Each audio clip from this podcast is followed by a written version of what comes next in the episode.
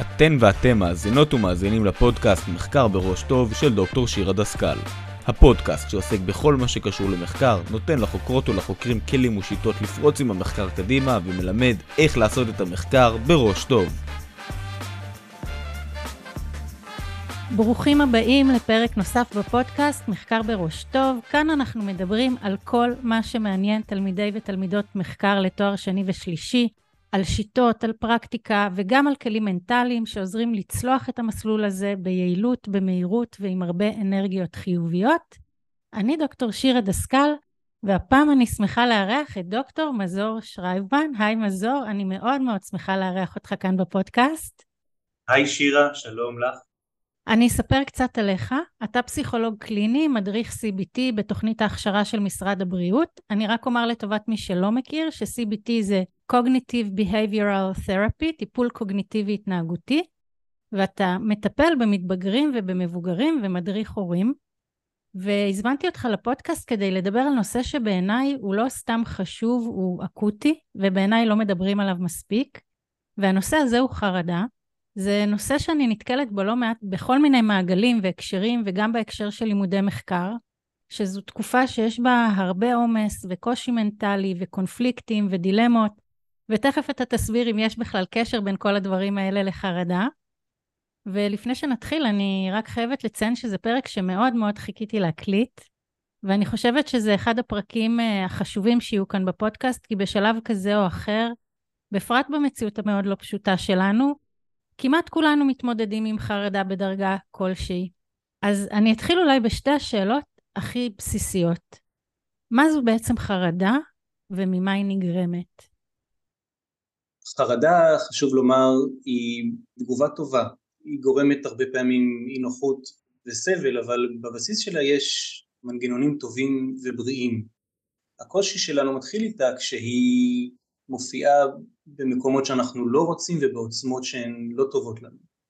כלומר, יש פה בעצם תגובה פיזיולוגית מאוד מאוד חזקה, שמתחילה במוח ויורדת לכל מיני איברים בגוף וגם חודרת את המחשבות שלנו ואת התודעה שלנו, וכמו ילד שאנחנו רוצים ללמד אותו להשתמש בפעולות מסוימות, אבל בעוצמות אחרות, ככה אנחנו צריכים להרגיל את הגוף, את הנפש ואת המוח, להפעיל את המנגנון הזה שהוא באמת חיוני לנו, רק במקומות הנכונים ובעוצמות הנכונות. הרבה פעמים אנחנו פוגשים ילדים קטנים שבמשחק עם חברים מושכים חזק, לוחצים חזק, הפעולה היא נכונה להם במשחק החברתי, אבל לא בעוצמות האלו, וזו בעצם המטרה שלנו כשאנחנו מתקלים בתגובה החרדה. אז מה שאתה אומר, אם אני מבינה נכון, זה שחרדה היא בעצם תגובה שהיא טבעית, תגובה שאנחנו צריכים אותה, תגובה פיזיולוגית של הגוף, רק שלפעמים היא לא מספיק מבוסתת, ואז אנחנו צריכים ללמוד או ללמד את הגוף שלנו איך לווסת את התגובה הזו כדי שהיא תהיה יותר מותאמת לסיטואציות שבהן אנחנו פוגשים את התגובה הזו של חרדה. היא מגיעה עם סממנים פיזיולוגיים מאוד מאוד בולטים, בטח נדבר עליהם עוד מעט, ואחת הדרכים שאני מתבונן על חרדה או מודד אותה היא להסתכל על שני אלמנטים, אחד זה מאפייני התגובה שלי, של האדם, דרך הגוף ודרך ההתנהגות שלו, ביחס לפוטנציאל הסכנה. כלומר, אם התגובה היא חריפה, ביחס לסכנה שקיימת או לא קיימת, אז אני יודע שיש מקום להתערבות. יש פעמים שזה לא כך, יש פעמים שהתגובה היא מותאמת, וצריך לנרמל אותה ולעזור לבן אדם שחווה אותה להרגיש בנוח איתה ולקבל אותה, אבל פעמים רבות כשאנחנו מדברים על חרדה, אנחנו מדברים על תגובה שהיחס בינה לבין האיום האמיתי או הנתפס הוא לא מידתי. כלומר, אם אני מבינה נכון, אז uh, בעבר הקדום שלנו היו כל מיני סכנות. הרבה פעמים נותנים את הדוגמה של uh, נמר במערה, או uh, כל מיני סיטואציות שבהן אנחנו נמצאים באמת בסכנה ברורה ומיידית, מה שנקרא, ואז הגוף שלנו מגיב בצורה שתעזור לנו לפעול מהר ולשמור על עצמנו או להימלט ממקור הסכנה.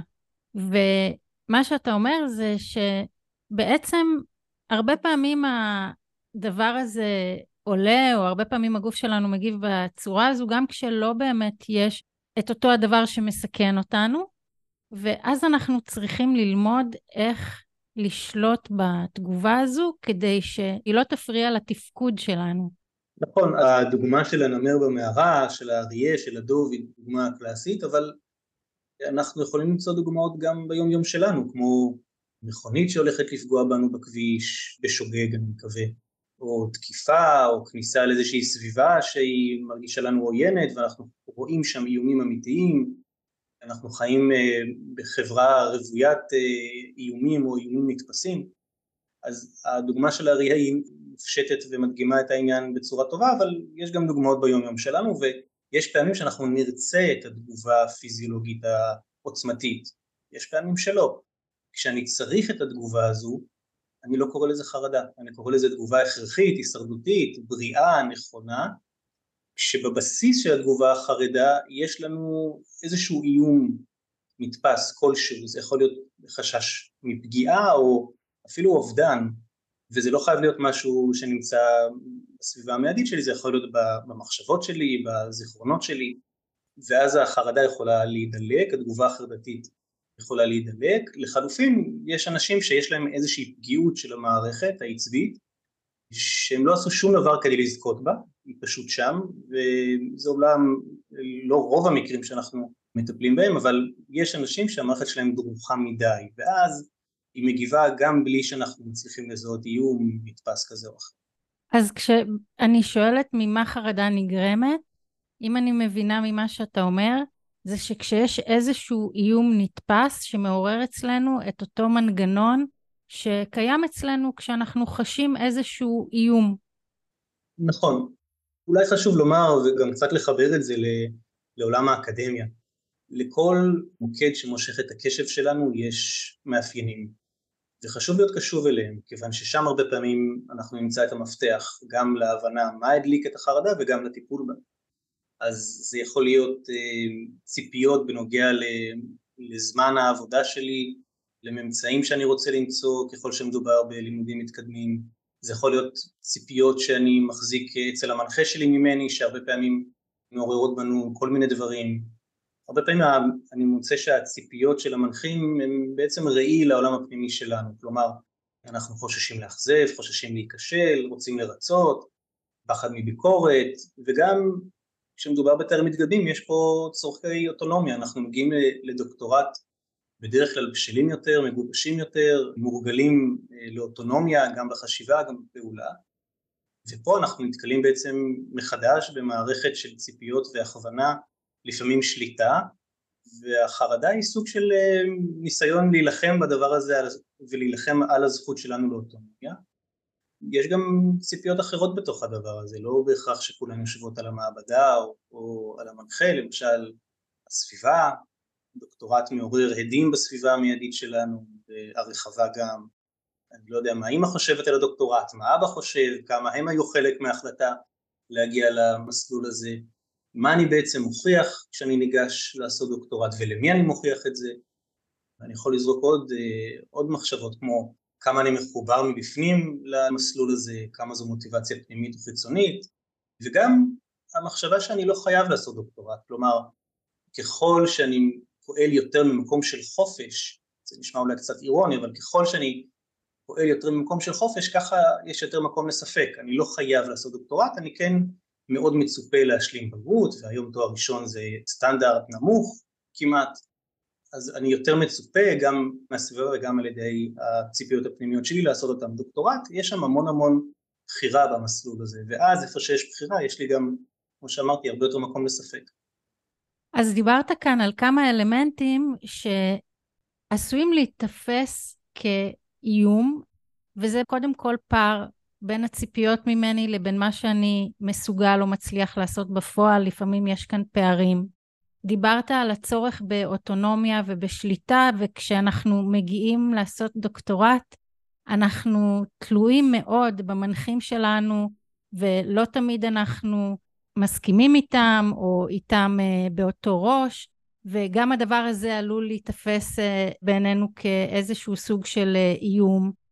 ודיברת גם על העניין הזה של חופש, זאת אומרת, היכולת שלנו לעשות את הדברים שאנחנו רוצים לעשות, בצורה שאנחנו רוצים לעשות אותה, וכשאנחנו בתקופה של לימודי מחקר, אנחנו הרבה יותר אה, מוגבלים מהבחינה הזו. בעבודה עם הרבה מאוד דוקטורנטים, אני שם לב שהרבה פעמים יש אה, שני מצבים בהם הם נמשכים למקום החרד יותר. וחשוב לומר שרוב הדוקטורנטים, אני מאמין, מקיימים מערכות יחסים טובות ובונות ומגדלות עם המנחה והמעבדה. יש מקומות שבהם דוקטורנטים פוגשים את עצמם, כמו שאמרתי קודם, הרבה פעמים המסלול הזה מפגיש אותנו עם כל מיני חלקים בנו שהם מהווים איום עבורנו חשש גדול. אז במצב הראשון אנחנו פוגשים, אני פוגש הרבה פעמים תלמידי אקדמיה שבאמת מבקשים או רגילים לאוטונומיה שלהם, זה יכול להיות פונקציה של גיל או של מסלול חיים כזה או אחר שהוביל אותם להיות מאוד עצמאיים, גם בחשיבה וגם בפעולה, ואז הם פוגשים אה, מערכת של ציפיות ושל אה, נורמות אה, מול מנחה ומול מעבדה שמאוד מגבילים אותם, ושם הם חווים את האובדן הזה שציינתי קודם, ומהמקום הזה הם מובלים באמת לאי שקט וחשש וגם חרדה. בצד השני יש את, הסטודנטים שדווקא מקבלים המון המון חופש, ואז הם פוגשים את עצמם מול מצד אחד מטרה סופית, שעוברת דרך כל מיני יעדים, ומצד שני גם את החיים הרגילים שלהם שהם שואבים, וגם את הרגלי הלמידה והפעולה, יכול להיות דחיינות והססנות וקושי להכריע, ושכל אחד מהם זה כנראה פודקאסט בפני עצמו. ושם הם הולכים לאיבוד, ואז בתוך המקום הזה של חוסר הוודאות וחוסר ההכוונה היחסי, הם נזרקים למקומות מאוד חרדים. כלומר, מה שאתה אומר זה שגם אה, אי ודאות זה אלמנט שיכול לעורר חרדה בנוסף לדברים האחרים שדיברנו עליהם קודם. המסלול הזה פוגש כל אחד ואחת בצורה שהיא אחרת, וזה תלוי בהרבה מאוד גורמים. זה תלוי גם בנו ובמקום שאנחנו נמצאים בו בחיים שלנו, וזה תלוי במנחים שאנחנו עובדים איתם, ועד כמה מערכת היחסים שלנו איתם היא פתוחה ונוחה וטובה, ועד כמה אנחנו מרגישים שיש לנו בתוך הדבר הזה דרגות של חופש ויכולת להתנהל בצורה שהיא טובה ונכונה ומתאימה לנו. והשאלה הבאה שלי, איך אנחנו מזהים חרדה? מה התסמינים או המופעים שצריכים להדליק אצלנו איזושהי נורה אדומה ולאותת לנו שאולי אנחנו סובלים מהדבר הזה שנקרא חרדה. אז אני אתחיל אולי מהמופעים הקשורים יותר, הקליניים, המובחנים ומאובחנים קלינית, שהם הם, הם לא רוב המצבים שאנחנו מגיבים אליהם כדוקטורנטים, הרבה פעמים אנחנו סובלים מדרגות ביניים של הדבר הזה, אבל כשאנחנו מדברים על חרדה אנחנו מדברים קודם כל על מופע מאוד מאוד מאוד חזק מבחינה גופנית. כלומר, כשאנחנו מדברים על התקף חרדה או התקף פאניקה בעצם, אנחנו מדברים על ביטויים גופניים כמו דופק מואץ, זיעה, יובש בפה, תחושת נמלול באצבעות, בחילה, רעד בברכיים, טונוס שרירים גבוה, כל מיני דברים שהם לא חייבים להופיע בבת אחת, אבל הם, חלק מהם מופיעים בוודאות, וקוצר נשימה כמובן, והם מאוד מאוד מפחידים. הם מאוד מאוד מפחידים כי כשאדם חווה את הסימפטומים האלו בעוצמה מאוד מאוד חזקה וחוויה שלו היא גם פתאומית, אני אומר בחוויה שלו, אנחנו נחזור לזה בהמשך אני מניח, הוא לא יודע באותו רגע להצביע למה זה קרה. ולכן חדרי המיון מוצפים באנשים שמגיעים עם אה, תלונות על אה, מיחושים כאלו ואחרים וישר הולכים להיבדק אה, קרדיולוגית, כי התגובה הראשונית של הראש, של הקוגניציה, שמתעוררת סביב החוויה הגופנית הקשה הזו, היא אחד משני דברים או שניהם גם יחד. כלומר, אם במצב סך הכל נינוח, בחדר שלי או לא משנה איפה, אני חווה כאלה סימפטומים עוצמתיים, כנראה שמשהו לא טוב בגוף שלי ואני הולך למות. הרבה פעמים זה הולך לכיוון של התקף לב. אז זו תגובה קוגניטיבית אחת. השנייה היא משהו פה לא ברור, לא הגיוני לי מה שקורה פה, זה נורא נורא חזק ומפחיד, אני הולך להשתגע. כלומר, אנחנו לרוב נפרש את התגובה הגופנית לאיום הבלתי נוכח בתודעה שלנו בצורה ישירה לפחות, אנחנו הרבה פעמים נפרש את זה כבעיה גופנית או בעיה נפשית, ונורא נורא ניבהל, אפשר להבין את זה. ואז בעצם אתה אומר שאנחנו נפרש את זה או כאיזושהי בעיה פיזיולוגית חמורה כמו התקף לב, או כאיזושהי בעיה מנטלית, עובר עליי איזה משהו, אני כנראה משתגע. נכון. וכמובן שכשאדם מגיע למיון עם אה, תלונות כאלו, הדבר הראשון שעושים זה באמת אה, לוקחים מדדים כאלו ואחרים ומוודאים שאין התקף לב, סך הכל תופעה מאוד מאוד נפוצה, בייחוד אצל גברים, אבל המון המון אנשים כאלו מבוהלים וסובלים, מגיעים לחדר המיון ונשלחים הביתה. אגב, לא מספיק עם הכוונה, כלומר הרבה פעמים נשלחים הביתה עם אמירה שהכל בסדר, תשתה, תנוח, לא ניגש אדם ורגע מסביר להם מה קרה פה בעצם, מעלה אפשרות שיש פה תגובה חרדתית וזה קריטי, זה קריטי מכיוון ש, שחרדה היא כמו כדור שלג, היא מתגלגלת לה במדרון ונוטה לגדול ככל שהיא ממשיכה הלאה, ואומנם סטטיסטית אנחנו יודעים שכמעט כל בני האדם יחוו התקף חרדה אחד במהלך חייהם, לפחות בחברה המערבית, אבל הרבה מאוד פעמים ההתערבות הראשונית הזו במיון, שבה ניגש רופא שהוא דמות סמכות עם החלוק הלבן, שם יד על המטופל, מלטף אותו, מרגיע אותו ומסביר לו, קרה פה משהו, אבל הוא לא בגוף, וזה בסדר, אתה, אתה בריא, אתה חזק, אולי כדאי רגע לפנות לייעוץ ולקבל קצת הכוונה, אם זה היה קורה יותר, אני חושב שהרבה מקרי חרדה לא היו נשנים, וכמו שאמרתי, זו, זו תופעה שהרבה פעמים לא מתרחשת פעם אחת בלבד. אז זה מאוד מעניין ומאוד חשוב מה שאתה אומר. מה שאתה אומר זה שהרבה אנשים מגיעים למיון עם איזושהי תחושה או הבנה שהם חווים התקף לב, או איזשהו משהו מאוד רע שקורה להם פיזיולוגית, אבל כיוון שבאירוע הראשוני הזה אף אחד לא מסביר להם בצורה מספיק טובה מה באמת קרה, ולא מכווין אותם לאיך אה, לעבד את הדבר הזה שקרה, ואולי איך אפשר למנוע את הדבר הזה להישנות בעתיד, זה הופך להיות איזה מין כדור שלג, ואני מניחה שחלק מהעניין זה באמת העניין הזה של אי-ודאות, של אני חוזר הביתה עם החוויה המאוד מאוד קשה הזו שקרתה לי, ואני לא יודע אם זה יקרה לי שוב, ואני לא יודע מתי זה יקרה לי שוב, באיזה סיטואציה.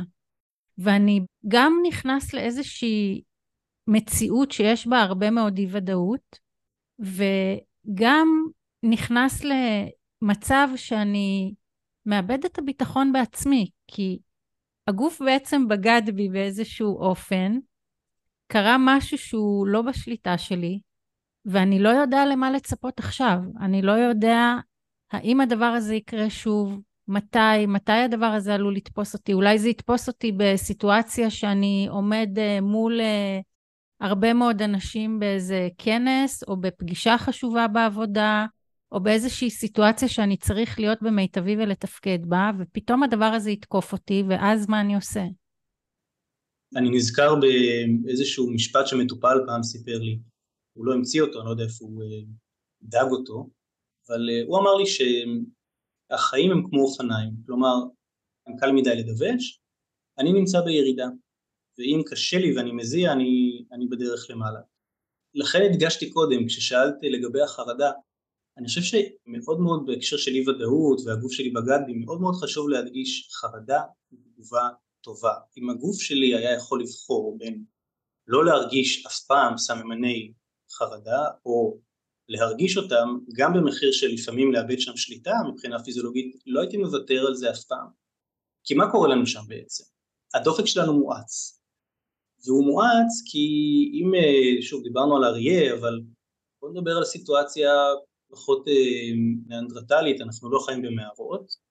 אם אני נמצא בסיטואציה שבה מישהו בא ומאיים עליי, באיזה בר או מסעדה או ברחוב, אני רוצה שהלב שלי יאיץ. אני רוצה שהוא יאיץ מכיוון שכשהוא מאיץ הוא מעביר יותר חמצן לכל השרירים הגדולים בגוף. ואם יש שם יותר חמצן אני יכול לברוח. ביעילות. הרבה יותר מאשר אם הדופק לא היה מואץ. לחלופין אני גם יכול להילחם טוב יותר, יש לי יותר חמצן בשרירים, אז הדופק הוא טוב.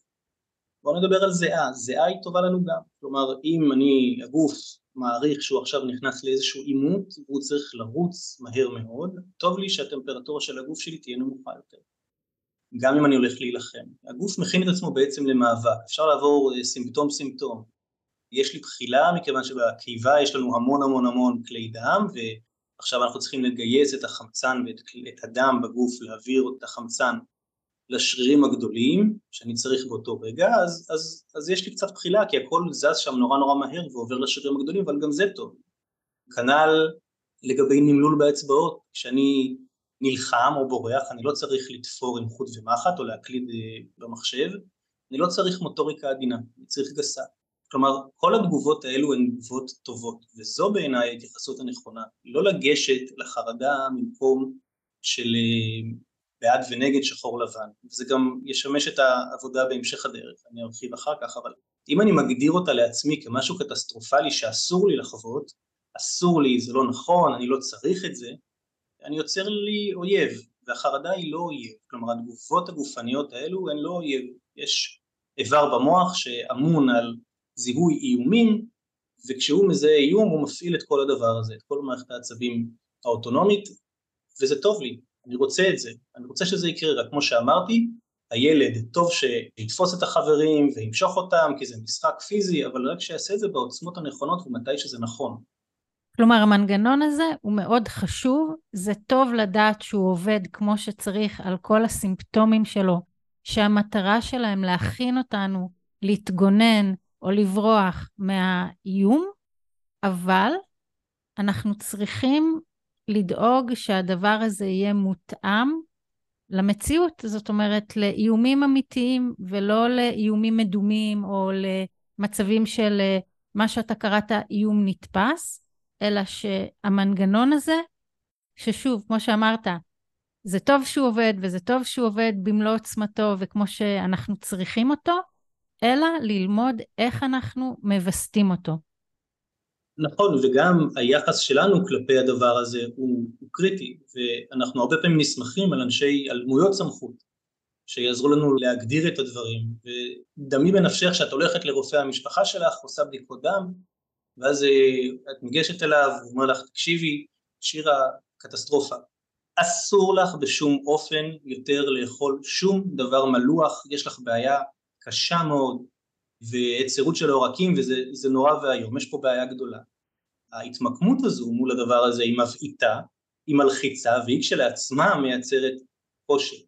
עכשיו יש לי שתי בעיות, אחת זה החרדה מפני מה שנאמר לי ושתיים זה באמת העניין הזה של המלח והגוף שלי. אבל אם הוא היה בא ואומר תראי מלח זה חשוב, זה חשוב לתפקוד המוח, כדאי להישמר קצת, ואם אפשר קצת לצמצם, יכול להיות שזה יעשה טוב, כי אנחנו רואים פה בבדיקות דם שיש פה איזושהי נטייה כך או אחרת, אבל זה חלק מהגוף, זה חלק מהמנגנונים שלך ואת צריכה ללמוד לחיות איתם. פתאום זה משהו אחר, פתאום הדבר הזה הוא חלק ממך ואת צריכה לשהות, לשרוד לצידו, לא נגדו. כמו שאמרתי, החלק הזה של ההתערבות הראשונית, הפעם הראשונה הזו שהאדם פוגש את הנושא הזה של החרדה, הרבה פעמים זו טביעת האצבע של היחס שלו כלפי הדבר הזה והוא ייקח את זה איתו הרבה מאוד קדימה ואז גם כשהוא ניגש לטיפול, הרבה מאוד מהעבודה היא להבין שיש פה, כמו שאמרת, מנגנון חשוב וטוב, אנחנו צריכים לעבוד איתו, לא נגדו. אז מה שיכול לעזור לנו זה להגיד לעצמנו או להבין שזאת חרדה, אבל הכל בסדר, אפשר להתמודד עם הדבר הזה, ולא לתת לדבר הזה כשלעצמו להבהיל אותנו, אלא להבין שזה משהו שאנחנו יכולים לעבוד איתו, ולא להילחם נגד הדבר הזה, אלא לטפל בו בצורה שנוכל לווסת את הדבר הזה, בלי שהדבר כשלעצמו יהפוך למשהו שאנחנו חרדים ממנו. נכון. זה קריטי אה, להמשך ההתמודדות, מכיוון שכשאנחנו סובלים מחרדה, ושוב, אנחנו מדברים כרגע על קצה הספקטרום, יש כל מיני עוצמות, מדובר על חוויה, אבל יכולה להיות באמת בעוצמה קלינית, מאובחנת, או פשוט מתחים שאנחנו חווים בצורה כזו או אחרת שלא טובה לנו ולא נוחה לנו לאורך היום. כשאנחנו חווים את החרדה הזו, אנחנו נוטים להגיב באחת משתי דרכים. ושתיהן לא טובות. כלומר, שתיהן לא רק שמשמרות את החרדה, אלא גם הופכות אותה לחזקה ועוצמתית ומפחידה יותר. למשל, אם אני צריך להציג במעבדה שלי אה, את התקדמות המחקר שאני עושה, ואני נורא נורא חרד אה, מהציפיות שאני מזהה במנחה שלי ואני נורא מאוים משאר הדוקטורנטים שהם נורא חכמים ונמצאים שם יותר זמן ממני ומתקדמים יותר ממני ואני מפחד שישאלו אותי שאלות שאני לא יודע להשיב עליהן אז אני בדרך כלל אגיב בהימנעות, כלומר אני לא יכול, לא יכול לקבוע, אני לא יכול להציג, יש לי בעיה, יש לי קושי, אני בוא נדחה את זה בעוד שבוע, עוד שבועיים, עוד חודש. ואז השד הזה שהתחיל את כל הסיפור הזה, שהוא האיום הנתפס, הופך להיות גדול עוד יותר.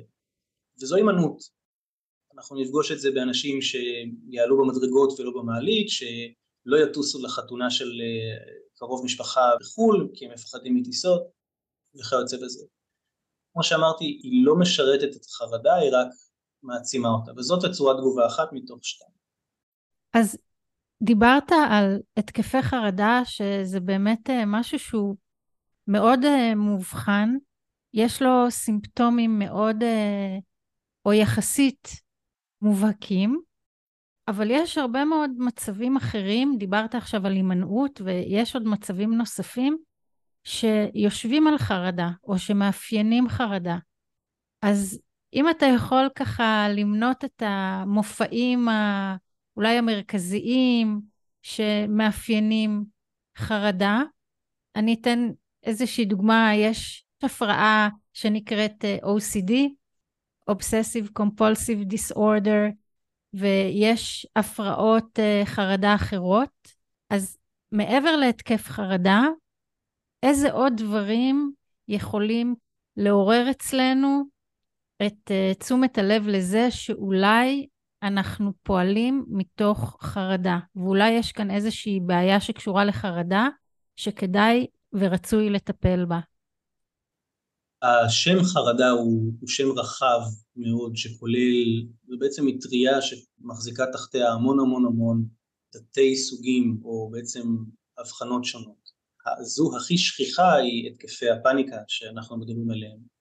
יש כמו שציינת הפרעה טורדנית כפייתית שהיום היא, היא מסווגת קצת אחרת, פעם היא הייתה באמת תחת המטריה של חרדה, היום היא הולכת לכיוון של impulse control, שזה משהו קצת אחר, ויש לנו אגורופוביה שזו הנטייה פחד לצאת מהבית למקומות הומים, יש לנו קלסטרופוביה שזה הפוך, כלומר הפחד להיות, להימצא ולשהות במקומות אה, צפופים, אה, אה, צרים, אפשר לדבר על, כמו שאמרתי, התקפי פאניקה, אפשר לדבר על פוביות ספציפיות שהן מאוד מאוד נפוצות, פחד מכלבים, פחד מג'וקים, פחד מעקרבים, מדבורים, מטיסות, ממעליות, יש אין ספור. יש מכנים משותפים לכולם, ואם דיברתי על הימנעות אז זה אחד מהם, כלומר אני שם רגע בצד OCD שזה מופע אחר, רוב הפרעות החרדה הם יאופיינו על ידי תצורת תגובה של הימנעות שציינתי קודם, או מה שקוראים בעגה המקצועית התנהגויות ביטחון, בטיפולים אנחנו נקרא לזה טריקים, שטיקים, קביים, כל מיני כאלו, בכל ההפרעות המתוארות יש גם ב-OCD יש כאמור איום, האיום הוא נתפס מכיוון שאנחנו מדברים על חרדה ולא על פחד והאיום הנתפס מעורר בי תגובות פיזיולוגיות בעוצמות משתנות, בהתקפי פאניקה שנקרא full blown panic attacks, אנחנו מדברים על מה שתיארנו קודם ובכולן אנחנו נמצא את ההימנעות ואת התנהגויות הביטחון. אז אם אני מבינה נכון, אני אנסה רגע לתת איזושהי כותרת לדבר הזה. כשאנחנו נתקלים בקושי לעשות משהו שאנחנו רוצים או צריכים לעשות אותו, אבל אנחנו מתקשים להתגבר על עצמנו, בין אם זה לעמוד מול קהל, או לעשות את ההצגה שדיברת עליה במעבדה, או לעלות על מטוס כשאנחנו צריכים להגיע לחו"ל מאיזושהי סיבה לצורכי עבודה או אירוע משפחתי. כל פעם שאנחנו נתקלים באיזשהו משהו שמקשה עלינו, מגביל אותנו, למרות שבתפיסה השכלית שלנו, אני אגיד את זה, אנחנו כן היינו רוצים לעשות את הדבר, אבל יש לנו קושי מאוד מאוד גדול, ואז אנחנו מגיעים למצב של דחיינות או הימנעות, אלה המקומות שבהם אנחנו צריכים רגע לעצור ולבדוק עם עצמנו האם הדבר הזה יושב על חרדה. עכשיו, אני מניחה שאתה לא מתכוון למשהו כמו uh, אתמול היה אסון התאומים, ועכשיו אנחנו נורא פוחדים לעלות על מטוס כי קרה איזה משהו מאוד קיצוני.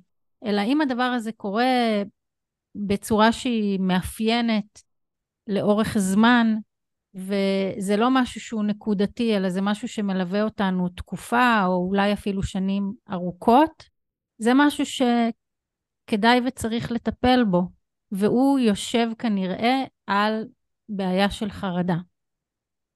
כן, אני רוצה שנייה לדייק את הדברים וגם לאתגר אותם, מכיוון שיש אנשים שלא יציגו במעבדה, לא כי הם חרדים ולא כי הם לחוצים, כי זה יושב בכלל על משהו אחר. למשל אנשים שהם דחיינים והם דחיינים ממקומות אחרים שהם לא חרדים או למשל אנשים אם אני לוקח פה דוגמאות אה, קצה שהם נורא מרדנים בהוויה שלהם והם אומרים אני כן אני צריך לעשות את ההצגה הזו ולהתארגן אליה אבל אה, לא בא לי. בא לי לשנות כיוון, אני עכשיו אה, לא יודע מה, אני אימפולסיבי ואני אטוס לא יודע לאן כי יש עכשיו איזשהו דיל טוב וחבר שידל אותי ואני לא... זה שאני נמנע ממשהו לא בהכרח אומר שאני חרד, אבל אם אני מרגיש לא בנוח עם משהו וחושש מפניו וגם נמנע, אז יש לי פה באמת תמרור ששווה להיות קשור אליו. אני כן אאתגר את אה, דוגמת אסון המטוסים ואני אתן דוגמה משלשום. יש בחצר לול תרנגולות ולפני שלושה ימים, אני אחסוך את התיאורים הדרמטיים, אה, כל יום התרנגולות אה, מסתובבות חופשי בחצר ושוות ללול בלילה, שאז אני סוגר את השער כדי שלא יטרפו על ידי תנים ושועלים. לפני שלושה ימים שתי תרנגולות נמצאו מתות ונחש צפה נמצא בקדמת הלול, זוגתי שתחיה ממש הייתה סנטימטרים בודדים ממנו. הגיע לוחץ, שחרר אותו במקום אה, מרוחק, ויום למחרת פתחתי את הלול בבוקר, וזוגתי אמרה לי, רגע, מה, השתגעת? מה, מה קרה? כלומר, 11 אה, בספטמבר קרה, האם זה אומר שעכשיו אני לא אעלה על מטוס? אני לא בטוח, ואומנם שתי תרנגולות אה, הוגשו ומתו, האם זה אומר שמחר יבוא עוד צפה? כנראה שלא, לא הגיע צפה ללול אה, שנים.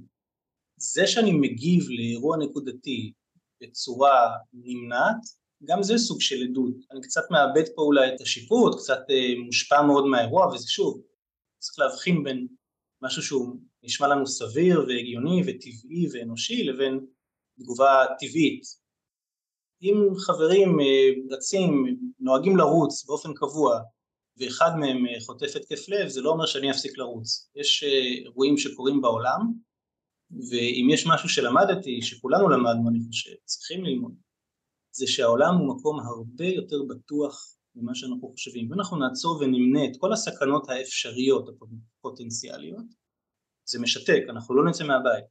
וזה לא בהכרח הדרך הנכונה להסתכל על העולם, בסופו של דבר אנחנו כולנו חווים, מעזים, וסך הכל רובנו מגיעים לשיבה טובה. כך שאירוע נקודתי, אירוע קיצון, נקודתי, לא בהכרח מגדיר את המציאות שלנו. אז זה מביא אותי לשאלה הבאה. איך מאבחנים בעיה של חרדה? אנחנו נשאל כל מיני שאלות. יש אנשי מקצוע ש, שזה מה שהם עושים, זה מה שהם למדו וזה הם מיומנים. לזהות חרדה ולאבחן אותה זה לא מאוד מסובך עבור איש מקצוע, אני חושב שהחלק המורכב יותר הוא הטיפול. יש טיפולים מצוינים לחרדה, חלקם תרופתיים, חלקם לא, לא חייבים להגיע לשם בכל מחיר או בכל מצב. ואני אתן דוגמה, היה לי מטופל שהיה מטופל שנים בטיפול בגלל התקפי פאניקה והוא סיפר לי שהקליניקה של הפסיכולוגית שאצלה היה מטופל שבטוח שיש את מקצוע מצוינת ונהדרת ומאוד מאוד רצתה בטובתו, היה להם קשר מצוין. הקליניקה שלה הייתה בקומה שנייה. ובקומה השנייה הזו לא הייתה מעלית, היו מדרגות. עכשיו הוא הגיע עם התקפי חרדה וסיפר שבמהלך תקופה מאוד מאוד ארוכה בטיפול, הוא היה חרד מפני הטיפול עצמו, הוא היה מגיע אליה על סף התקף פאניקה. לקח קצת זמן לעשות אחד ועוד אחד, מסתבר שהבחורצ'יק היה מטפס במדרגות, הדופק שלו כשהוא היה מתיישב היה מואץ, ואז המחשבות לקחו אותו למקום של התקף חרדה, הרבה פעמים אנשים שחוו התקף אחד מפתחים פחד גדול מפני ההתקף עצמו. אז הוא מתיישב וחווה אה, דופק מואץ ובמחשבות שלו הנה זה קורה לי שוב, עוד רגע הכל הולך להתפרץ, אני הולך להתעלף ומשם הדרך לשאר הסימפטומים מאוד מאוד מאוד קצרה. והטיפול הזה נמשך הרבה מאוד זמן ועשו שם ניסיונות עמוקים להבין למה הוא חרד מהטיפול האם זה בגלל שהוא מפחד ממגע בין אישי והאם זה בגלל שהמטפלת היא אישה והאם זה בגלל הקשר שלו עם אמא שלו וכיוצא בזה לשאלות האלו יש הרבה מאוד מקום בכל מיני טיפולים ובכל מיני שלבים של הטיפול אבל ההעסקה היא ברורה אם הוא היה עולה את המדרגות בקצב איטי הוא היה למד שא' הדופק לא עולה וב' שלא הולך לבוא עליו התקף חרדה. יש היום טיפולים יעילים ממוקדים שיודעים לעשות עבודה נהדרת עם חרדה והם לא כל כך עוסקים בשאלות של זהות, לא חייבים לעסוק בשאלות של זהות או של הקשר עם המטפלת ודמויות הוריות וכיוצא בזה. הטיפול הוא מאוד מאוד ממוקד, הוא יכול להסתיים תוך פרק זמן יחסית קצר והעיסוק הוא באמת בתגובות הגופניות ובתגובה לחרדה, בהימנעות ובהתנהגויות הביטחון, אני הזכרתי קודם קביים, התנהגויות ביטחון הן כל מיני התנהגויות שאנחנו עושים שמאפשרות לנו לצלוח את האתגר, למשל לעלות במעלית, אבל אנחנו נעזרים בכל מיני אלמנטים שבלעדיהם אנחנו לא נצליח לעשות את הדבר הזה. למשל, אני תמיד מספר לדרכים היה לי פעם מטופל שעבד בקומה ראשונה באזור הייטקיסטי והוא סירב לקבל איזשהו קידום שהציעו לו מכיוון שהקידום הזה אמר לעלות למחלקה אחרת בקומה גבוהה בבניין. הקידום הזה הביא איתו גם יוקרה, גם הרבה מאוד שכר, גם התקדמות מקצועית והוא הרבה מאוד זמן דחה את הדבר הזה, הוא הגיע לטיפול מכיוון שמתישהו הוא החליט להיענות להצעת הקידום והוא היה מגיע משהו כמו 40 דקות לפני השעה 9, שאז הוא היה צריך להתחיל את יום העבודה, הוא היה מגיע 40 דקות לפני, נעמד ליד המעלית ומחכה שאנשים יעלו במעלית ויצטרף אליהם. אז אם מישהו הגיע והיה עולה במעלית לקומה 3, הוא היה עולה אחד איתו, ואז בקומה 3 הוא היה יורד ומחכה שמישהו יעלה לקומה 7 נגיד, ואז עולה איתו, ככה עד שהוא היה מגיע לקומה שלו. זה גבה ממנו המון המון זמן, משאבים וחשש, שהוא יאחר וכולי, יש לו פגישה, בתשע ועשרה או לא יודע, ובסופו של דבר הוא הגיע לטיפול כדי להצליח לטפס במעלית לבד. הכניסה למעלית עם דמות נוספת נתנה לו איזושהי ביטחון שאם יקרה משהו והוא יתעלף, המעלית תיתקע, שיש שם מישהו שיטפל בו, שיקרא לעזרה או שיחלץ אותו. אנחנו רואים התנהגויות ביטחון מאוד מגוונות, קודם הזכרת אה, פחד קהל או חרדה חברתית, אז אנשים שיעשו את המצגת הזו במעבדה, אבל יתעקשו שיהיה חושך, והתעקשו אה, לעמוד בצד, כלומר לא במרכז החדר כדי להציג, אלא לשבת בפינה כדי שפחות מבטים, הם הרגישו שפחות מבטים נישאים אליהם ויותר אל המצגת. אלה התנהגויות שאנחנו הופכים להיות תלויים בהן כדי לתפקד. כלומר לכאורה אנחנו מצליחים לעלות במעלית, אבל זה רק לכאורה, כי בלי התמיכה הזו אנחנו לא נצליח. הדוגמה הכי טובה לכך אולי אנשים שטסים לחתונה של בן דוד בארצות הברית, אבל עושים את זה עם אה, צריכה של אלכוהול לפני כדי שיהיו רגועים ונינוחים או קלונקס ובן וכדורים מן הסוג הזה שמרגיעים אנחנו לא באמת מצליחים להתמודד עם החרדה אלא רק עם המשימה. אז נתת כאן כמה דוגמאות של uh, מופעים של חרדה וקושי שהדבר הזה מעמיס עלינו בהתנהלות יומיומית והשאלה הבאה שלי היא איך מטפלים בדבר הזה? איך אנחנו מצליחים להגיע למצב שבו אנחנו כן מצליחים להיכנס למעלית ולעלות במעלית בלי מישהו שמלווה אותנו, כדי לא לעמוד את אותן 40 דקות? איך אנחנו מגיעים למצב שאנחנו מצליחים לעלות על המטוס רגועים באופן יחסי לפחות? איך אנחנו מגיעים למצב שבו אם יש לנו פחד לצאת uh, מהבית, כן להביא את עצמנו לצאת מהבית ולבצע את אותן פעולות שהחרדה מגבילה אותנו מלעשות אותן, ואיך אנחנו מתחזקים את הדבר הזה לאורך זמן, כי אנחנו יודעים שבחיים כמו בחיים, אנחנו עוברים עליות ומורדות, בעיקר כשאנחנו בתקופות עמוסות, בעיקר כשאנחנו אני כל הזמן אומרת שבתקופת לימודי המחקר אנחנו גם בהרבה אי ודאות, גם uh, הרבה מאוד דברים משתנים, אנחנו עוברים תפניות ועליות ומורדות, וזו תקופה שהיא מאוד מאוד אינטנסיבית, ובתקופות שהן מאוד אינטנסיביות וקורים לנו דברים חדשים, יותר קשה לנו להתמודד עם המופעים של חרדה.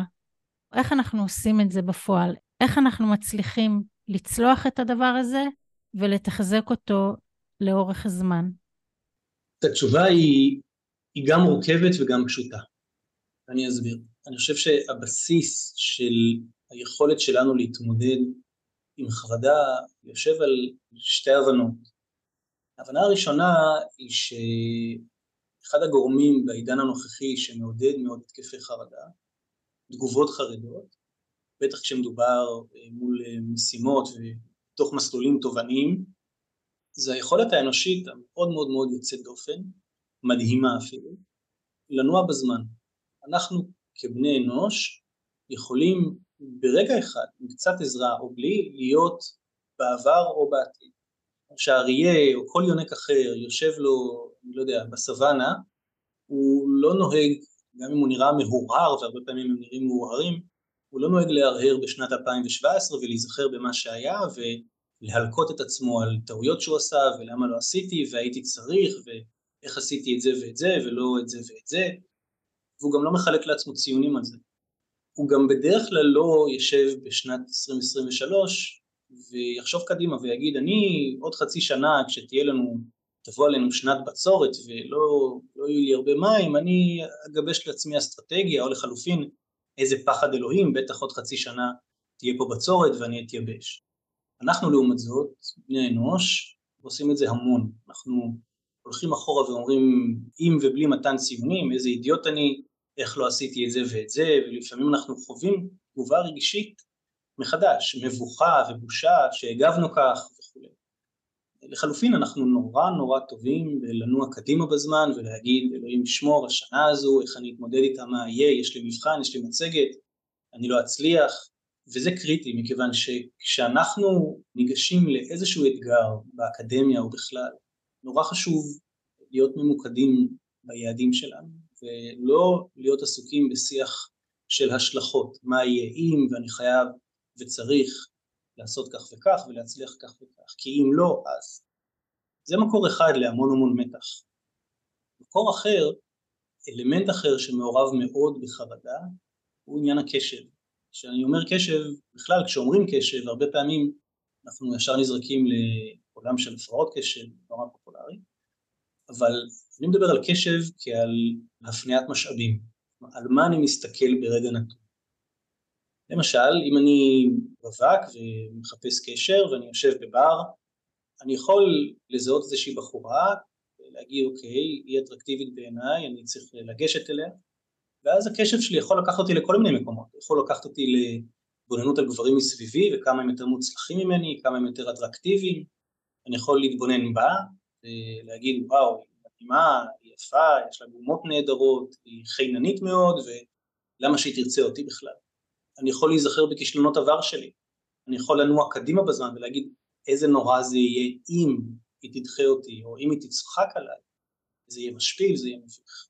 לעומת זאת, אני יכול להפנות את הקשב שלי לדברים שהם הרבה יותר רלוונטיים.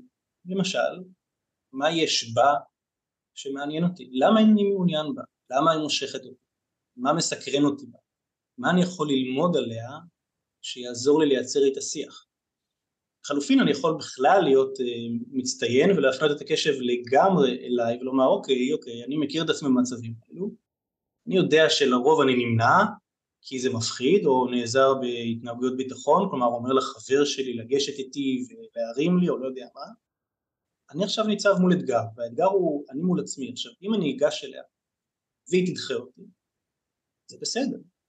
יכול להיות שאני לא הטעם שלה וזה לגיטימי, רחמנא ליצלן, יכול להיות שהיא לא פנויה, יש לה מישהו, יכול להיות שהיא מעוניינת במישהו אחר בבר, יכול להיות שהיא אחרי פרידה קשה, יכול להיות שנטייתה המינית היא בכלל אחרת. יש המון סיבות שהיא עשויה לדחות אותי ויש גם כמה טובות שעשויה לא לדחות אותי אבל כך או כך זה אני מול עצמי כלומר אני כרגע מול האתגר שלי אם הלב שלי דופק ואני נלחץ בשלב הזה אני יודע שאני הולך למקום של התמודדות, של צמיחה. אני הולך לגדול את עצמי ולהתמודד, ולא להימנע. הפניית הקשב היא קריטית בהמון המון המון המון קשיים רגשיים ונפשיים, וגם במעבדה אני יכול לפני הצגה או לפני שיחה עם המנחה שלי שבה אני מציג לא יודע מה, אני יכול להיות עסוק בכמה כולם מוצלחים יותר ומתקדמים יותר וכמה הם מוכשרים וכמה אני תמיד דחיין ותמיד עצלן ותמיד לא מצליח. או שאני יכול רגע לגשת לשם עם התמקדות בחוזקות שלי ומה הצלחתי לעשות. וגם אם אני תלמיד מצטיין איפה קשה לי? ואיפה אני צריך לבקש עזרה? להיכן אני מפנה את משאבי הקשב שלי? אני אתן דוגמה. לפני אה, שנה הייתי באיזושהי חופשה במדינה ים תיכונית נחמדה ובאחד הערבים הסתובבתי בטיילת ושמעתי צרחות. אכלנו אז, הייתי עם הרבה אנשים, חברים, קרובים, אכלנו גלידה ושמענו כל מיני צעקות. הצעקות האלו, לצעקות האלו כולם הגיבו מסביבנו בפליאה ואני והבן שלי הסתקרנו אז הלכנו ככה לרחרח את האזור שממנו הגיעו הצעקות וראינו שם בתוך איזושהי סמטה זה מעניין כשאני מספר סמטה, כולם מדמיינים בדרך כלל סמטה חשוכה, אז לא חשוכה, בסמטה אה, ראינו כיסא מוגבב, מין קורסה מוגבעת, שתיים צמודות, ועליהן יושבות שתי נשים, אחת מבוגרת, אחת צעירה יותר, וזו הצעירה יותר צורחת בהיסטריה. כשהתקרבנו ראינו סביבן עוד כל מיני אנשים והיו להן משקפיים. הבנו שיש שם אה, בעצם אה, מין אטרקציה כזו של VR, של מציאות מדומה, ולא יכולתי באותו רגע, אבל הבטחתי לעצמי איזשהו סיבוב על הדבר הזה, אף פעם לא התנסיתי בזה. שני ערבים לאחר מכן ניגשתי לשם עם הבן שלי, והוא עשה את שעשה ומאוד נהנה, ואני ניגשתי ואמרתי לבחור, יש שם כזה מחשב עם כל מיני אפליקציות, כל מיני תוכניות, והסתכלתי קצת וראיתי מבצר עם, עם שדים ורוחות, ומתחת לים, מתחת למים, בים, עם כרישים ומפלצות וכל מיני כאלה. אמרתי לו, אני רוצה שתיתן לי את הכי קשוח שלך. ואז הוא הסתכל עליי ואמר לי, אתה לא באמת רוצה את זה. אמרתי לו, כן, כן, תן לי את הכי מפחיד שלך. אמר לי, לא, לא, עזוב, בוא, תיקח משהו נחמד. אמרתי לו, לא, אני רוצה את הכי מפחיד. אמר לי, אוקיי, והתיישבתי, אני, הוא מרכיב לי את המשקפיים וחוגר אותי, כי הכורסה היא קצת זזה, ממש קצת ימינה, שמאלה, קדימה, אחורה. והוא מפעיל, ואני רואה כאן שעשועים כזה, ואז אני עוצר, מרים לו את היד, מוריד את המשקפיים ואומר לו, אבל היי, בחורצ'יק, ביקשתי את הכי קשוח, מה, אתה נותן לי לונה פארק? אז הוא אומר לי, כן, אל תדאג, סמוך עליי. אני לא נוהג לפחד מדברים, אני כן כבר אעשה ספוילר ואומר זו הייתה החוויה כנראה הכי מפחידה שעברתי בחיי, שהוא הושיב אותי על מתקן שעשועים כזה בלונה פארק, וזו היה מין ספסל שאתה יושב עליו, אם אתה מסתכל למטה אתה רואה את הרגליים שלך, והכל אנימטורי, כלומר זה אנימציה, והוא מתחיל והספסל נע קדימה ואחורה בקצב די איטי וזה נחמד, אבל אני כל הזמן חושב לעצמי למה הוא הפעיל דווקא את זה. ולא עבר הרבה זמן והספסל הזה התנדנד בכזו מהירות וכמעט גירד את הרצפה.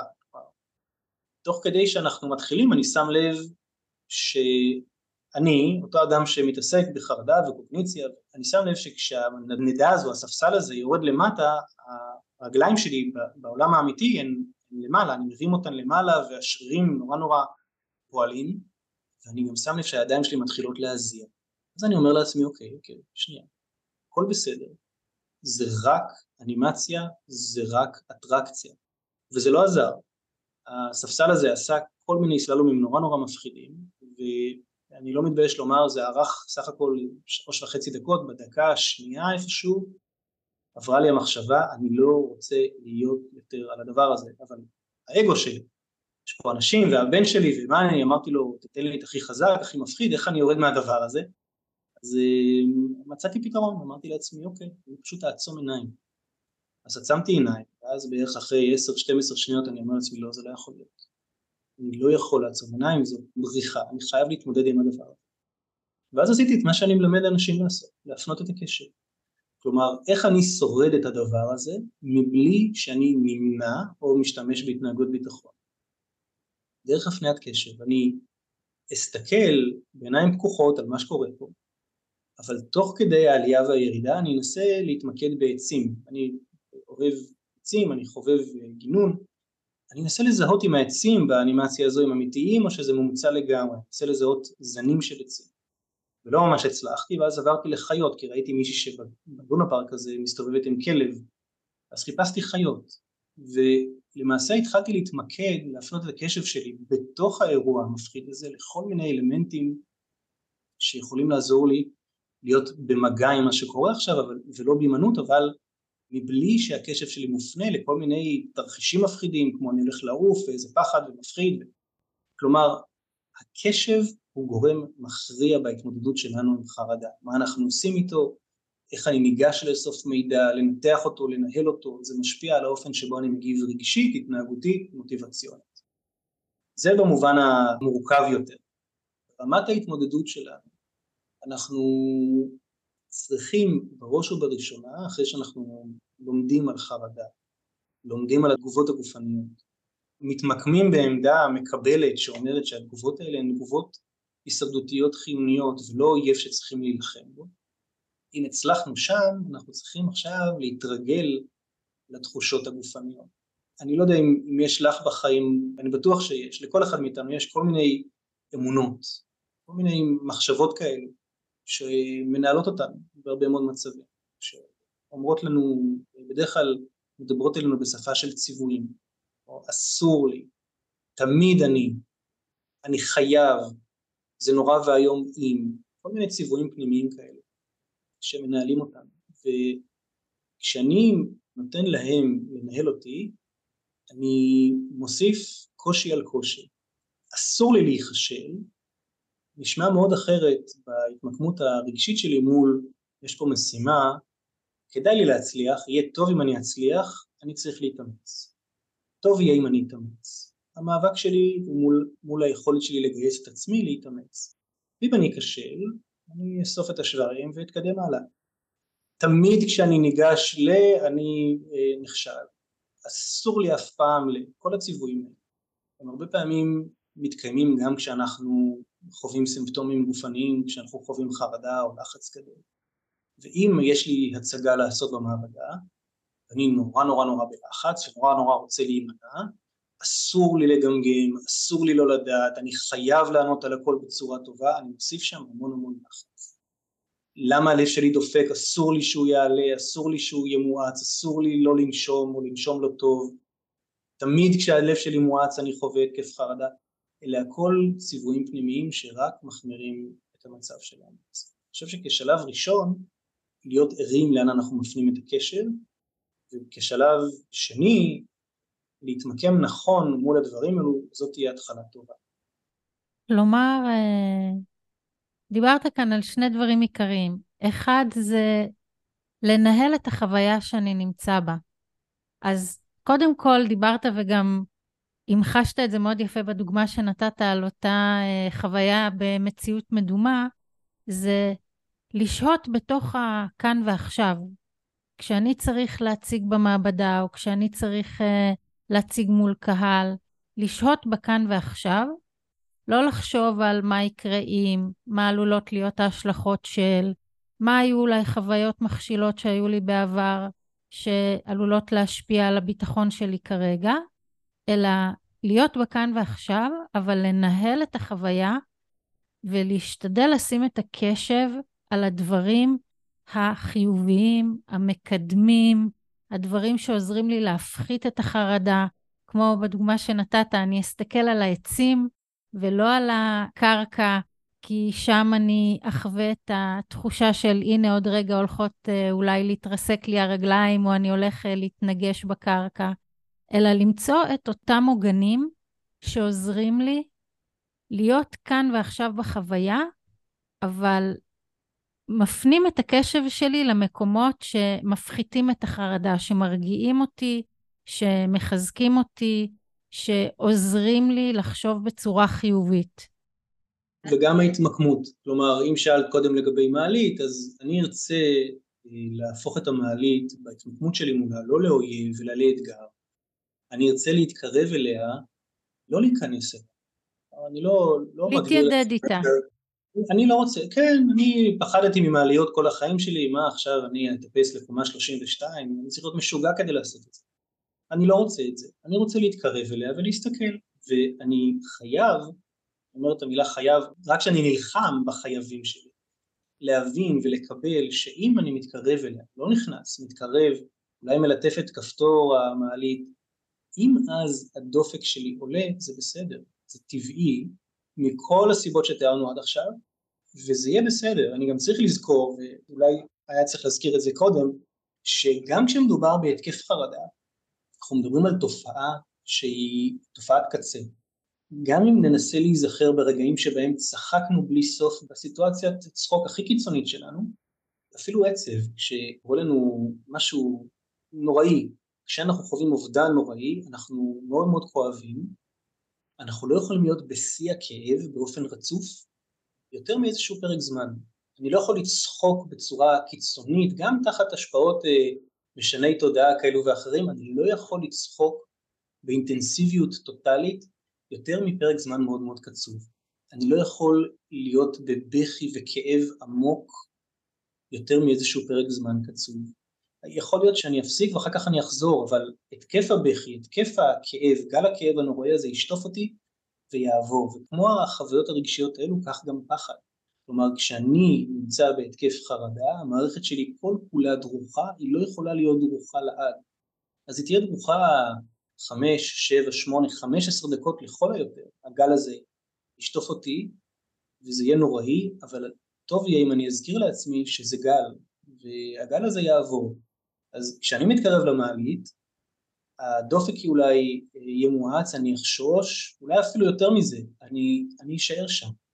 אני אשאר שם כי אני יודע שזה לא יהיה שם, החוויה הגופנית לא תהיה שם לעד, ועוד מעט היא תעבור, וגם אם זה קשה זה יהיה בסדר, ואחרי שהיא תעבור אני אמשיך לשהות שם, ואולי אני אצליח להתקדם קצת יותר, ואולי זה יהיה גם במחיר של דופק וזיעה, וזאת הפשטה של התהליך שאנחנו עושים, אבל זה מה שנקרא אה, חשיפות. החשיפות הן חלק מהותי מהטיפול בהפרעות חרדה, והן, יש להן את המאפיינים שלהן, זה לא כמו ללכת ברחוב ופתאום לראות אה, דבור מעל הראש, זה נורא מפחיד אם אני מפחד מדבורים, אבל אם אני שולט במאפיינים של החשיפה לדבור, כמו הקרבה שלו אליי, נגיד בסרטון, בציור, במיכל זכוכית, אני שולט בזמן שאני נמצא בסמיכותו, אני שולט במרחק, וזוהי חשיפה, צריך כמובן לבנות אותה ולנהל אותה נכון, אבל החלק הזה של להתקרב לאלמנט הזה שמפחיד אותי,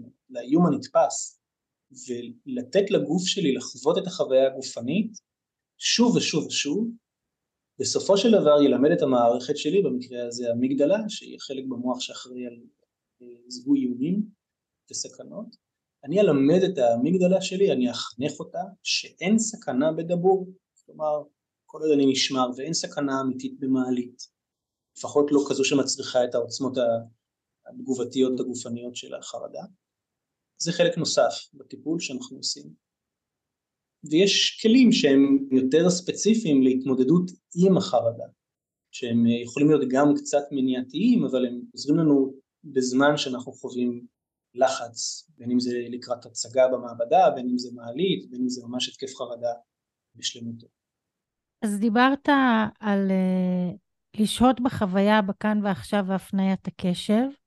דיברת על דבר נוסף שאני מאוד מאוד uh, מאמינה בו ומתחברת אליו, וזה לשחרר מאמונות מגבילות. ולהגיד לעצמנו שהכל בסדר. גם אם אנחנו לא עמדנו בלוח הזמנים, וגם אם נכשלנו במשהו, וגם אם לא עברנו את הבחינה, וגם אם uh, קיבלנו ביקורת מאוד קשה על העבודה שכתבנו, הכל בסדר.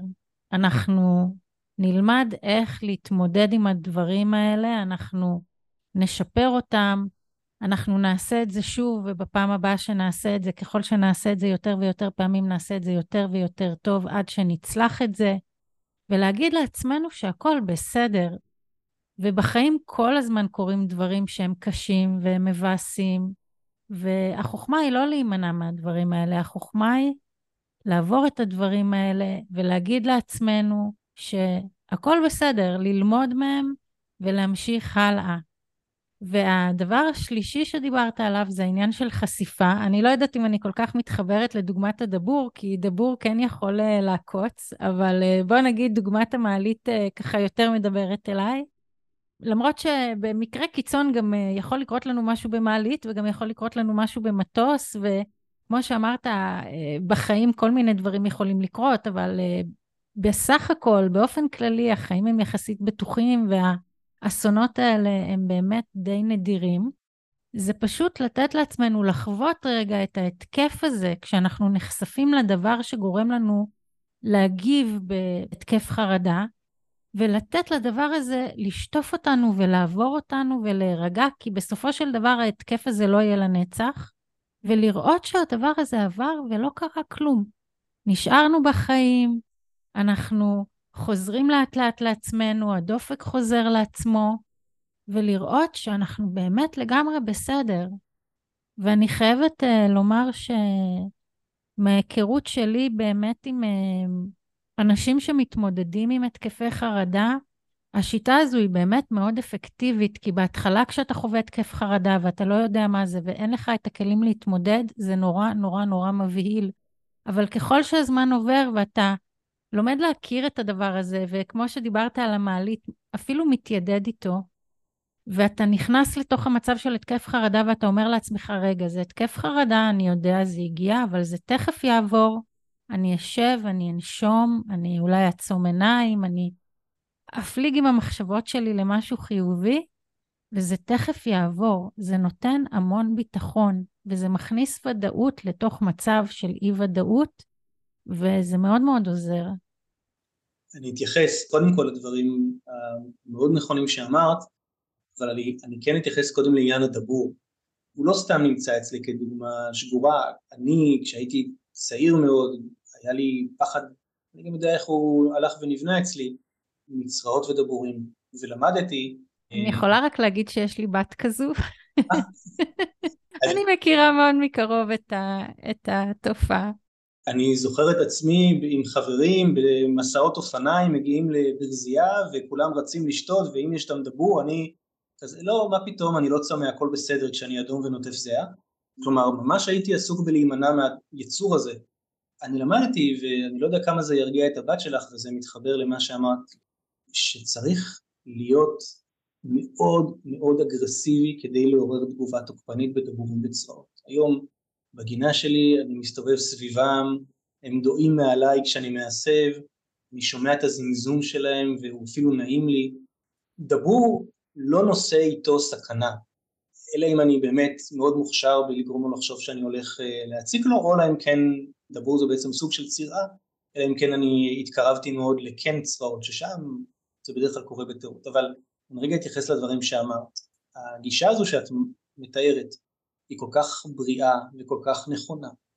איפה הבעיות שם צצות? הן צצות כשאני מתקרב למעלית והלב שלי מתחיל לדפוק והזיעה מתחילה לרדת ומתחילות לרוץ לי בראש מחשבות כמו כל מיני ציוויים כאלה כמו שאמרתי קודם, מחשבות אוטומטיות כמו אף פעם אני לא אצליח, איזה פתטי אני, אני מגיב ככה ואפילו לא נכנסתי למעלית, יש לי עכשיו התקף, זה אף פעם לא ייעלם, אני כל החיים אסבול מזה, אני לא אצליח אף פעם לעלות במעלית. כן? כשאנחנו חווים התקף חרדה, או לחץ מוגבר, הרבה פעמים נכנסות לשם ומזינות את הדבר הזה, את החוויה הרגשית הקשה הזו, כל מיני מחשבות אוטומטיות, מרעות, שהן מאוד מאוד טוטליות. נורא קשה עבור אדם שחווה התקף חרדה לייצר אצלו, או למצוא אצלו את החוסן הפנימי הזה שאת מתארת, כן? שזה בסדר, הכל יהיה אה, עוד מעט אה, נינוח, ונכשלתי, או אולי אני אכשל, אבל אני אתמודד. הרבה מאוד פעמים אנשים שסובלים מהתקפי חרדה הם אנשים שחסרים את החוסן הזה. זו בעצם חמלה עצמית, וזה מרכיב מאוד מאוד מאוד חשוב בעיניי בכלל, ספציפית בהתמודדות עם אתגרים וחרדה. כלומר היכולת להיות זה ששם מין יד מנחמת על הכתף ולומר זה באמת בסדר, אתה לא חייב תמיד להצליח, או אפילו בוא נלך לתרחיש אה, אימים, זה בסדר, אתה שוב פעם נכשלת, אבל אתה לא מקבל תמיד את הציון על, על ההישגים אלא על המאבק. כל הכבוד על המאמץ, כל הכבוד בגלל שאתה נכשל כל הזמן, על זה שעדיין אתה מצליח לדחוף את עצמך. מתישהו זה יקרה, מתישהו זה יהיה בסדר. זה חוסן פנימי וחמלה עצמית שהם בעיניי בבסיס של בריאות הנפש ובכלל בהתמודדות עם קשיים נפשיים. אני חושבת שכהורים אנחנו מאוד יכולים לעזור לילדים שלנו. בהקשר של אה, אוכלוסייה של אה, תלמידי ותלמידות מחקר, שהם כבר אנשים בוגרים, אני תמיד אומרת, מה שאחרים לא יכולים לעשות בשבילנו, אנחנו יכולים לעשות בשביל עצמנו. אבל כהורים, אני חושבת שלשקף לילדים שלנו ש... מה זה בסדר גמור להיכשל? כולנו נכשלים. אף אחד לא תמיד מצליח. וזה חלק מהעניין. פעם הולך לנו יותר, פעם הולך לנו פחות. ואני חושבת ששיתוף זה דבר שהוא מאוד מאוד עוזר.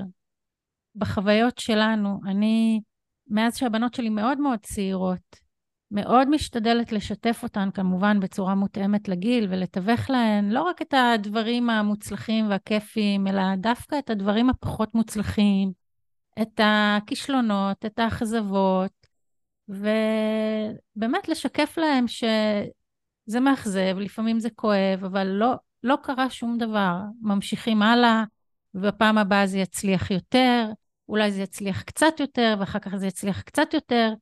ובסופו של דבר ככה אנחנו בונים את הביטחון שלנו בדברים ואת היכולת שלנו להצליח. אנחנו פשוט עושים אותם שוב ושוב ושוב ושוב.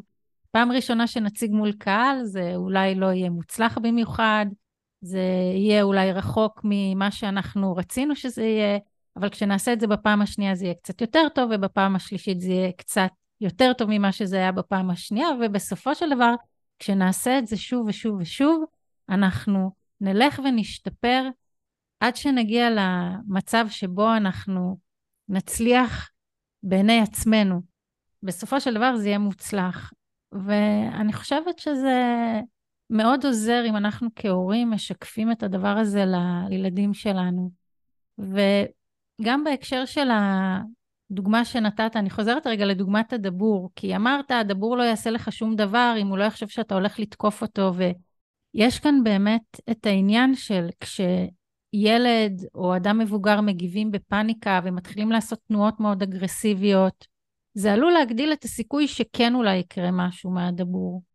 וזה חלק מהעניין, אני חושבת. ברגע שאנחנו לומדים להגיע לתוך הסיטואציה יותר רגועים, עם יותר ביטחון, וגם עם ההבנה שלא קרה שום דבר אם זה לא יצליח לנו, מעצם ההתנהלות שלנו, אנחנו מגדילים את הסיכוי שלנו לצלוח את הדבר הזה בצורה שהיא יותר טובה. שוב, אולי זה לא יהיה מושלם, אולי זה לא יהיה מספיק מוצלח כמו שאנחנו רוצים, אבל זה יהיה הרבה יותר טוב. ואנחנו נשהה בתוך החוויה הזו בצורה שהיא הרבה יותר נעימה לנו. וכשנעים לנו ואנחנו מרגישים ביטחון, קל לנו יותר לתפקד בצורה שהיא טובה, וקל לנו יותר להתקדם. זה דבר שהוא מקדם. ואני חושבת שבהקשר של תלמידי ותלמידות מחקר זה דבר שהוא מאוד מאוד חשוב, כי בסוף אנחנו נמצאים באיזשהו מסלול שאנחנו רוצים להתקדם בו. אנחנו רוצים, אנחנו, זה מסלול שיש לו התחלה, אמצע וסוף.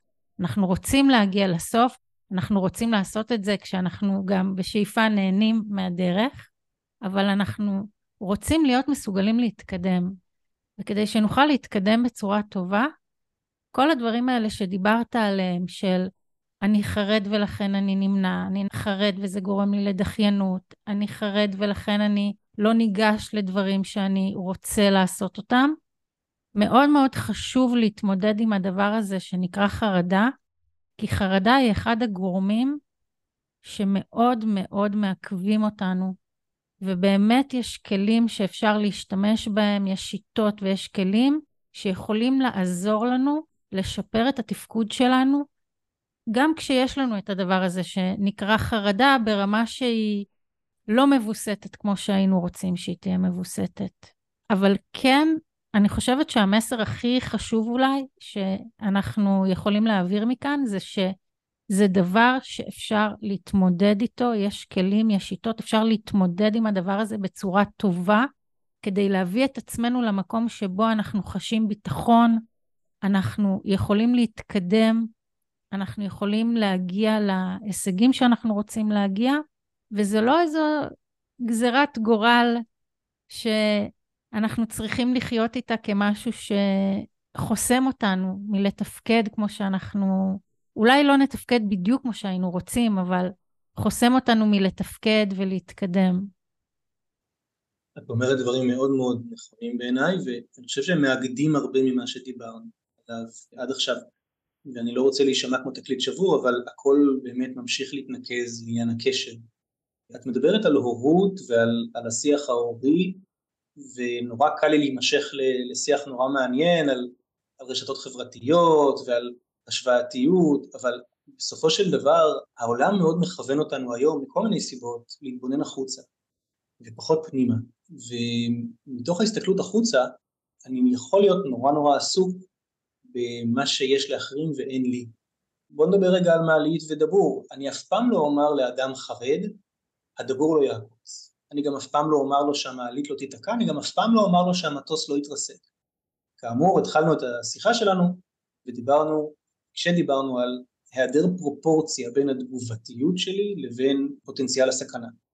אז הדבור יכול לעקוץ, אבל ב-99.9999% הוא לא יעקוץ, אני עוד לא נעקצתי מעולם, אולי זה יקרה. אבל אני רוצה רק להגיד שגם אם הוא כן יעקוץ, זה לא סכנת חיים, זה כואב, זה לא נעים, יכול להיות נכון. שנצטרך לרוץ לקבל טיפול, אבל אנחנו נעבור את זה, גם את זה נכון, אנחנו נעבור. זה, נכון, זה ההמשך של הדברים. גם אם המעלית תיתקע, היא לא נתקעה המון המון פעמים, אבל גם היא תיתקע, אם היא תיתקע, אני צריך לדעת, שיהיה לי את החוסן לדעת שזה יהיה בסדר. עכשיו, מתי זה לא יהיה בסדר? כשהמעלית לא סתם תיתקע, אלא תיפול מקומה 22, תתרסק וכולנו נמות. עכשיו בוא נדבר על הקשב שלי, האם הוא מופנה, פעם עשיתי עם אה, מטופל נער, סטטיסטית, חישוב סטטיסטי לכמה שימושים במעלית יש בישראל, מדינה קטנה, לעומת כמה אסונות מן הסוג הזה מתקיימים, אז גילינו שהסטטיסטיקה המשוערת לחלוטין היא 1 ל-36 או 38, באזור 40 מיליארד שימושים. עדיף כבר למלא אותו. אז הקשב שלי, אם הוא מופנה לסכנה הזו, לקטסטרופה הזו, אני אהיה משותק, כי סטטיסטית אדם שחווה כזה אירוע זה אחד מאחד, זה לא אחד מ-40 מיליארד. אבל זה באמת מחזיר אותנו להיכן אני מפנה את הקשב, וככל שמדובר בילדים, או בכלל גם מבוגרים, יש לזוגתי, אחות זוגתי, כי היא מקיימת מנהג כבר שנים עם הבנות שלה, שאני חושב שהוא נהדר, כל אה, ארוחת שישי, אני חושב, אולי אפילו יותר מזה, הם אה, עושים סבב שיישמע מוזר לחלק מהמאזינים אולי, בסבב הזה כל אחד מספר מה היה לו השבוע שגרם לו לסיפוק ולאושר, ומה היה לו, מה קרה השבוע שגרם לו לתסכול או רגש שלילי אחר. עכשיו זה לא ממש משנה מה הם אומרים, למרות שזה פתח לעולם שלהם, משנה שהם מפנים את המבט פנימה. ואת מדברת על להיות כאן ועכשיו. אני סיפרתי לפני שניים או שלושה פרקים, שאני עושה עם הבנות שלי את אותו הדבר. אנחנו כן. עושים סבב, וכל אחד מספר על דבר אחד אה, נעים, כיפי, שקרה, ודבר אחד אה, מבאס, מתסכל. זה מקסים בעיניי.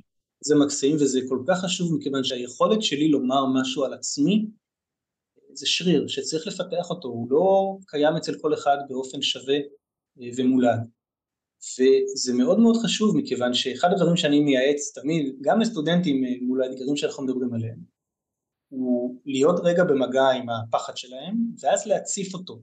ומספיק שאני אגש למנחה שלי ואני אגיד לו, תשמע, אני צריך להציג עוד ארבעה ימים ואני לא בטוח שזה מספיק, אני לא בטוח שזה מספיק טוב, אני לא בטוח שאני מכיר מספיק את הרקע, אז עכשיו שיתפתי ואם ביססתי איתו יחסים טובים אז עכשיו יש שותף באירוע הזה לפחד שלי והוא יהיה שם אולי כגורם מגונן, אולי כ- כאחד שיהיה קשוב למה שקורה לי וזה ייתן לי נחמה. ואם בהצגה עצמה אני יודע שאת דיברת קודם על זה שאוקיי, ההצגה הראשונה לא הלכה טוב, אבל הבאה אולי תהיה יותר טובה וכולי, ואם היו לי שש הצגות לא טובות, מספיק שכשאני ניגש לאותה בחורה בבר ואני אגיד לה, תקשיבי, אני לא יודע מה יצא לי מלפנות אלייך, אני רק יודע ש-40 דקות אני חושב על זה, ועצם זה שאני מדבר איתך, זה ההישג שלי היום, שמתי את זה על השולחן, ועכשיו רק דברים טובים יכולים לקרות. ואם היא בן אדם, אז היא תגלה חמלה לשיתוף האנושי הזה. ואם היא לא, אז טוב, אני לא צריך אדם כזה בחיים שלי.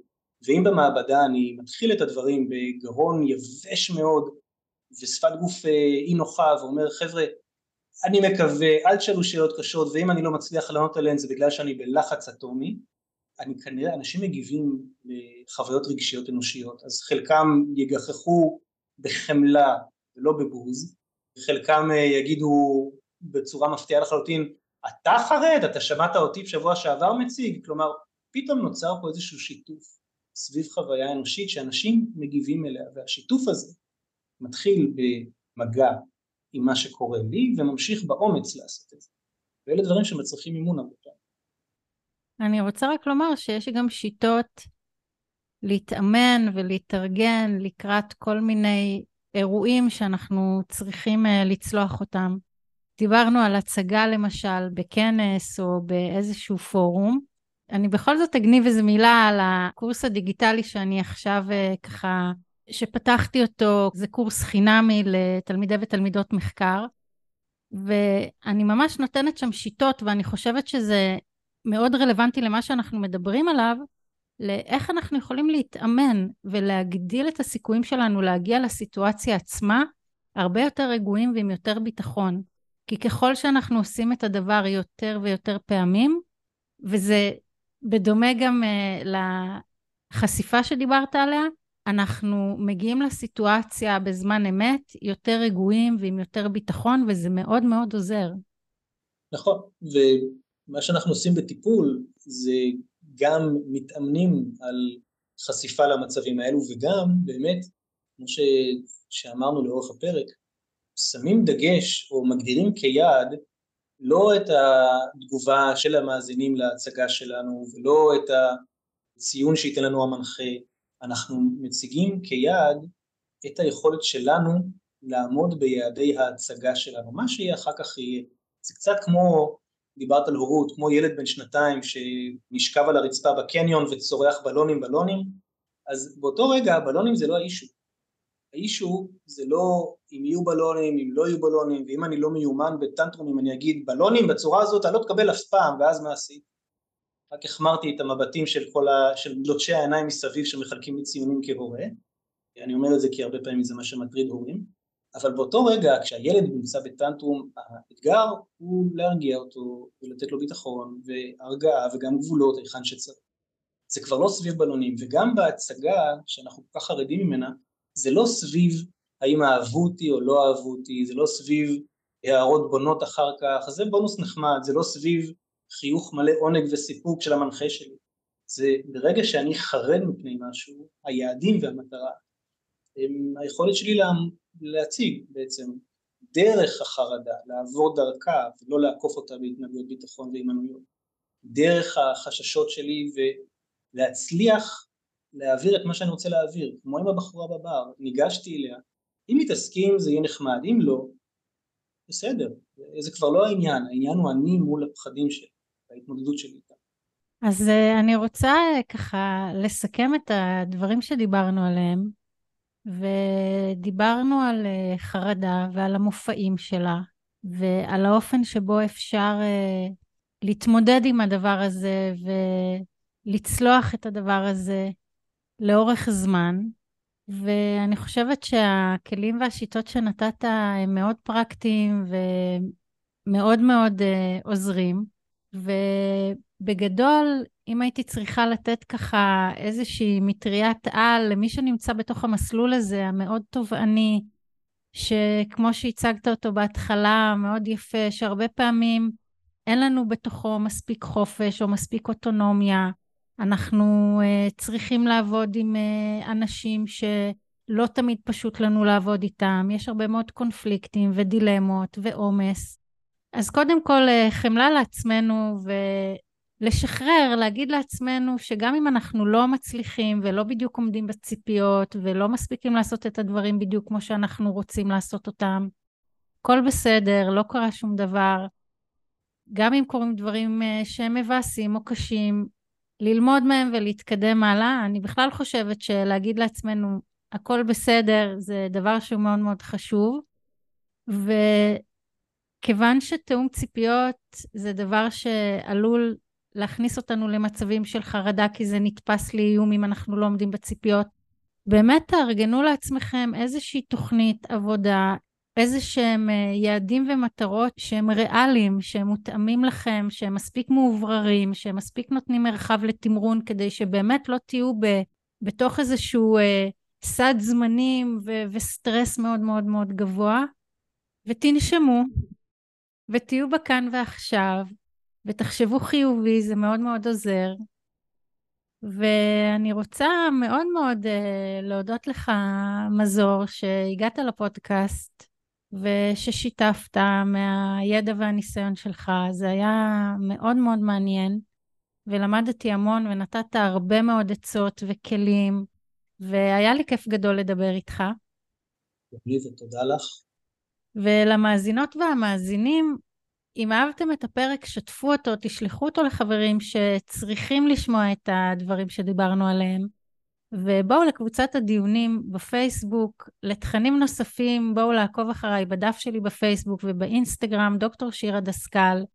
ועד הפעם הבאה, קחו נשימה עמוקה, הכל בסדר, שולחת לכם ולכן הרבה אנרגיות חיוביות. תחקרו בראש טוב, ונשתמע בפרק הבא. ביי ביי.